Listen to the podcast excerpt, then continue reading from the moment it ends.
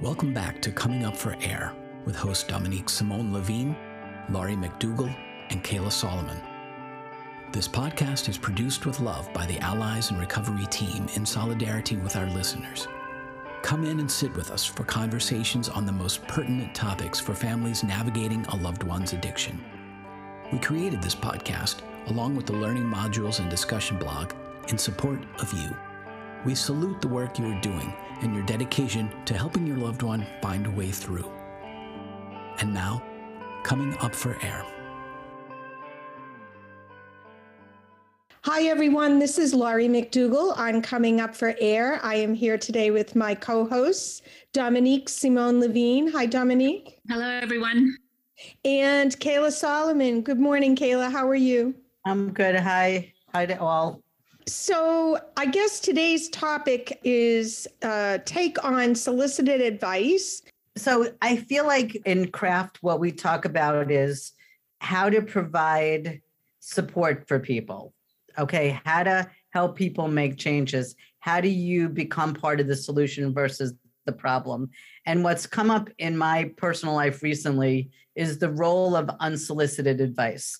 And I want to specify unsolicited, which means that you did not ask for help. You did not ask somebody their opinion, or you did not want somebody else's feedback on what you are or aren't doing. That to me is the definition of unsolicited advice.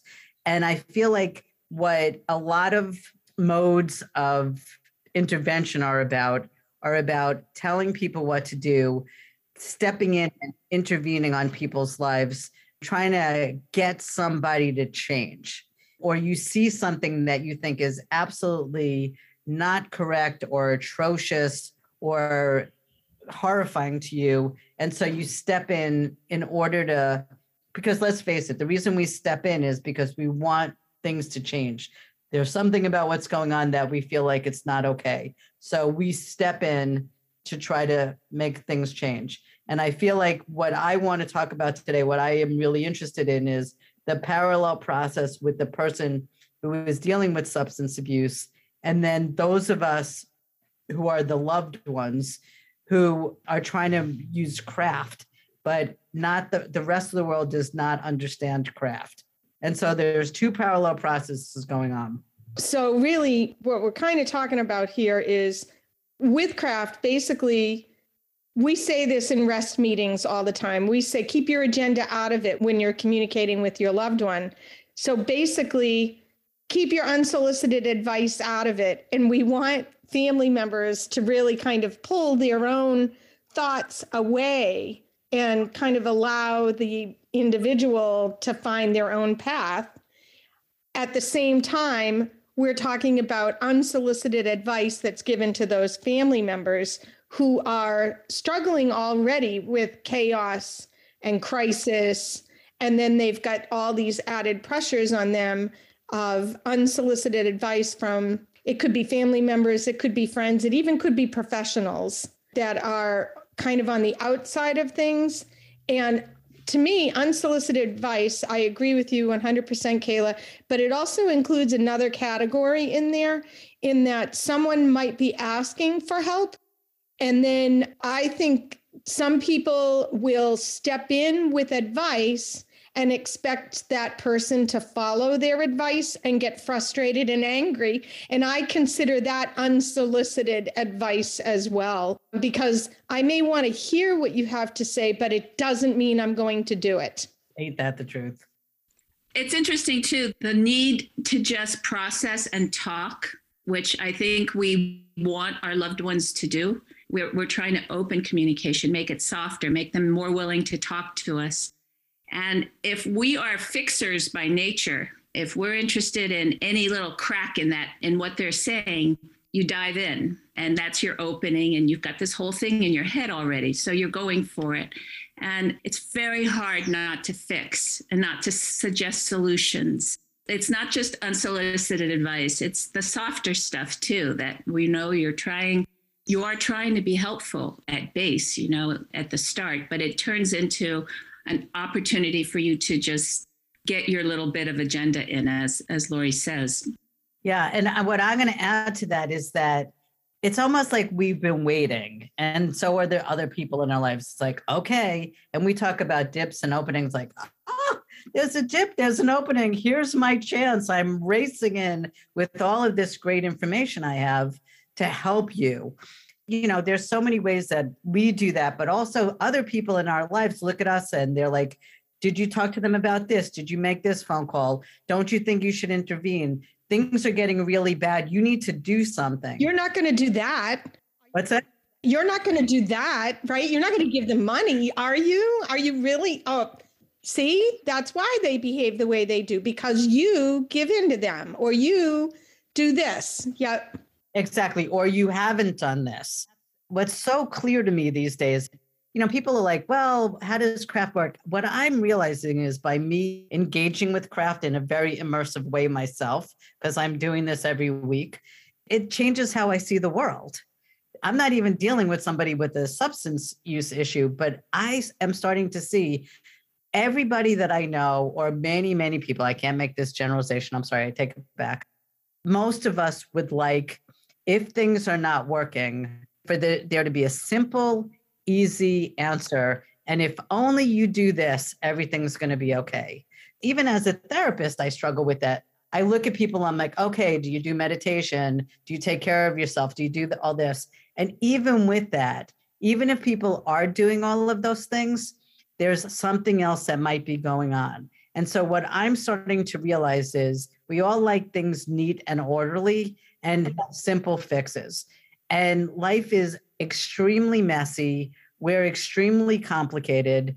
And so to ever believe that there's one answer, or if only somebody did this, everything would be okay, is just insanity. And so, what I'm really looking at, and I'm hoping people are getting this as well, is we need to look at all of these situations as complicated. There's always more than one layer of things that are happening internally and then there's also layers and layers externally that people are dealing with. And we think something's going to be simple, but it's not simple. And so we can't just have these trite, quick answers for people.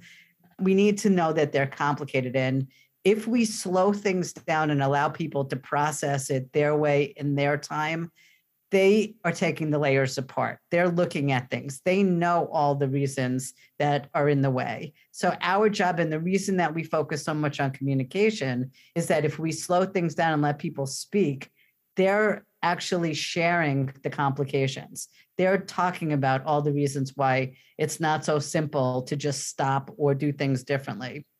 And I want to make it clear, too, to our listeners we're talking about people that are giving unsolicited advice to the family member, to the ally who's on the outside dealing with the loved one. And it may be totally out of love because clearly, when family members or an ally is giving unsolicited advice to their loved one with SUD, clearly it's out of love. It's because they love this person. So it's the same for the family member or the ally. If someone you know, not in the center of everything is giving this unsolicited advice, oftentimes it really is out of love and out of care. But I want to make sure that people understand, our listeners understand that that's what we're talking about today is that unsolicited advice that's given to the family member and how complicated and how it increases the chaos for that family member and makes it more difficult to actually narrow in as to what is it should I do? What should I do? What shouldn't I do? It complicates the ally in who you can trust. And now just going by my own experience, I would weed out who I could tell what because I knew what someone was going to tell me and I knew what I was going to hear. So I'm going to just kind of lock you out of this it is so incredibly complicated. And actually, I found I was already in a state of chaos in my own mind. Adding this unsolicited advice on, not only in my thoughts, but also in my intense, deep emotions, it intensified it and it made it worse. And made you more anxious. Yes it made your situation more public and now you're talking about something you didn't want to talk about and having to deal with something you didn't want to think about in that moment. and having to handle their emotions and their the care you want to take and saying thanks but no thanks. You know so there's a lot going on right there. Just to pull yourself out from that moment of unsolicited advice. Well but the other thing about unsolicited advice it can happen in your inner circle too if you're the mother it could be the father doing it it could be a close friend who's been watching and worried about the situation it doesn't have to be somebody on the outside it could be somebody close in but somebody who's not doing craft the way you're doing it and what i feel like is that it's basically this kind of um, funhouse mirror. It's the mirror that it goes on and on and on and on. It's that mirror where you see like 75 versions of yourself. And I feel like what what's happening is those people are bringing their feelings, their anxieties, their concerns, both for the person with SUD and you, the loved one. They're bringing their feelings in and basically trying to either coerce you, push you, or dump their feelings. Because, like Lori said, they are concerned about you. They're concerned about you and they're concerned about this other person, which is where the exponential worry comes in. And they're trying to be helpful. But again, it goes back to when somebody is not asking for a particular form of help and you're stepping in, then it feels invasive, it feels intrusive, it feels judgmental, it feels critical and it also feels impossible. This just happened in my life with a friend of mine. And what was fascinating is it was this complete parallel process to what she's been doing with her child before she was doing craft. Because when we go up to the person with the SUD, with the substance use issue, and say, you should go to treatment, why don't you do this? Why don't you clean your house? Why don't you get your kids doing this or whatever? Stop playing video games. Get out of the basement. Get a job. Make sure you go to the doctor. Take some weight off. These things all are very practical and make sense. So I'm not saying that you're pulling things out that don't make sense.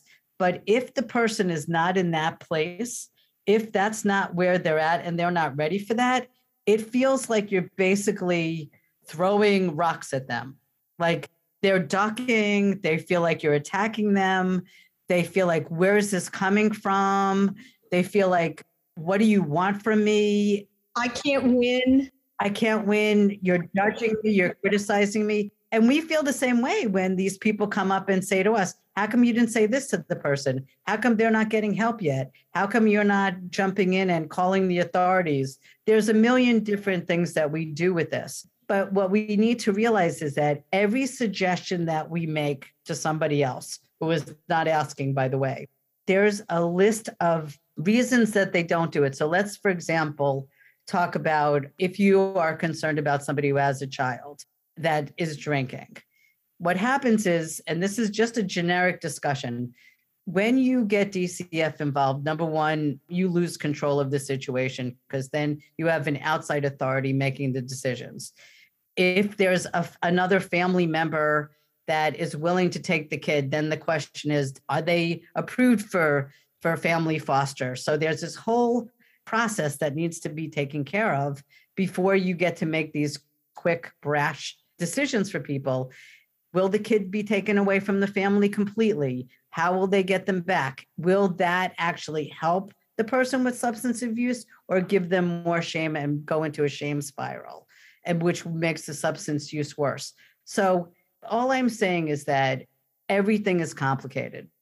When we make suggestions or when somebody else is making suggestions to us, we need to be clear that it nothing is that simple. You know, here you can go to the you can go with the treatment for a month. Who's going to pay the bills? Who's going to take care of the dog? Who's going to um, make sure that I don't lose my home?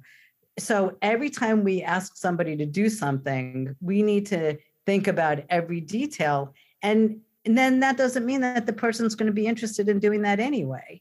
Uh, remember that complexity needs to be assumed. So there are no clear, quick, straight answers to anything. That's all we're saying. It's not like there's this straight line path. Okay, you're going to go for help, and then everything's going to be fine And for the family member, it's the exact same thing. For the ally, it is the exact same thing. You don't know what's going on inside of that person's head. You don't know the complicated factors that they're thinking about. And, and I'm also going to say this just because you think they should behave or do a particular thing that you think is the best thing, there's probably 10 other issues going on in that ally's head or physically, emotionally, that is complicating it and they are unsure of what is the best way to go. And oftentimes, the advice, the unsolicited advice, it's not as wonderful as people think it is. You know, you think it is, but you you have no idea. That's the first thing I'll say. The second thing I'll say is I strongly believe that if you were in the same situation, you are probably more likely to behave the way the person that you're giving that advice to is behaving. You would probably behave in a very similar way. And not for nothing, but the numbers show that families often do respond to an individual with substance use disorder. Families in similar situations respond similarly. So, actually, the family member's response to this complicated issue runs in the norm for family members that are dealing with SUD. So, I often tell people in our rest meetings no, your response is normal. it is not abnormal, it is normal. And that's why you're here. So we can kind of meet it out and find some things that are going to work for you based on your knowledge, based on what you're going through, and not based on all the noise out here that's adding to your own pressure, helping you to get confidence in yourself. And the way you do that is through craft, right? So up until the year 2000 or so, it was pop culture, it was Al Anon, it was ideas that were based in lay beliefs around addiction in their time, right? But when craft came around and the numbers prove it, it is the essential toolkit. If you can believe in craft, if you can do craft, you will get further faster. And so if you can trust in that, if you can start to do the work of it, even the smallest amount, like getting stopping the negative talk. I love to start there because it sounds so easy, but wait till you spend a week trying not to do what you do 15 times a day. So if we can get you to trust in the in this essential toolkit, then maybe all of what's going on from this unsolicited advice and and the pressures you're getting from this family member or that person or can fall aside a little bit and let you continue in this path. Because in this generic situation that you're raising kayla which isn't so generic this mother desperately is hanging on to craft and that's why we know this person. And she's actually seeing changes with her loved one. They're little changes, but for her, they're big because she realizes how stuck they were in their dynamic and their interactions and how they responded to each other, right? So just even these smallest changes has led to some some pretty practical examples of things improving and the dynamic allowing the mother to come back towards this daughter and the mother trusting that what she's doing with craft is what's opening up this very tight, very hard situation between herself and her daughter. Right. And I, I want to emphasize the effectiveness of craft in this way because I feel like craft is the opposite that most of us have learned over time when I was trained in the addiction world, it was about breaking people down. It was about pressuring people to change. It was about increasing pressure in the hopes that if things got so bad, that somebody would be willing to change. And one of the things that Craft has made clear to all of us is it's the complete opposite. That the more pressure you put somebody on, the more of their old dysfunctional tools that they use if you're using a substance and you feel pressure, you're going to use more of the substance. If you are somebody who steps in to try to make things change, and you know, if things are getting worse and worse and worse, and somebody's saying, intervene, intervene, intervene, do something, you're going to be stepping in with that anxiety and pressure to try to push the person to change. And the amazing part about craft is if you back up, if you give space, if you become safe, if you become somebody who's worthy of trust, if you're somebody that actually says that you're going to do something and then you do it, so you're not going to be making any like threats or promises of anything that you're not going to do. You're just backing up and you take the threats out of it because you know you can't go through with it. That's the gift of this is that it's not about making threats. It's about having boundaries. It's about being safe. It's about holding out your hand in terms of communication. It's about taking the pressure off so that when the person's ready, you're a trusted person to talk to and ask for help but you're also not going to jump in with absolute advice when somebody asks. You're going to be engaging in a conversation with them because that's what makes change happen. It's not, oh, I have this great thing that you could do. The gift of craft is space and not having pressure. And so the more you could do that, the more you could see that change happens in this very different way. So, really, to kind of sum it up, what we want to do is we want to craft the family member so that the family member can craft the loved one. The other family member. Yes, the ally. Craft the ally, craft the family member so that the family member can craft the loved one with SUD. Basically, spread the craft. Spread the craft, right? We're crafting. Because if somebody confronts you, just say, go on the website and you'll know what I'm doing. You know, it's interesting you say that, Kayla, because we have these discussions about unsolicited advice in, in the meetings and we come up with what are things that you can say to somebody? What are some ways that you can kind of let them know that this is too much for me? And one of the things that i often say is you know i hear what you're saying and thank you for doing all that research i've done some research on my own and i've decided to use this method called craft if you're interested i have a wonderful website I can give you the name of the website if you'd like to go and learn more. But this is what my family has decided we're going to use. And I just kind of, nope, this is where I'm going with it. And usually I what I find when I say that is the person usually hasn't done any research at all. They're just going by old advice. Thing about craft, it's been researched by people other than yourself. That's right. So really to summarize today, it's you don't want to be the giver of unsolicited advice. And if you're the receiver of unsolicited advice, hold your ground if you're doing craft and know that you're engaged in a particular process and allow yourself to feel good about that. And you can let the other person know that if they want to know more about what you're doing, they could go to the website. Okay, ladies. Well, this was a great conversation. Dominique, do we want to tell our listeners about our 10 day challenge?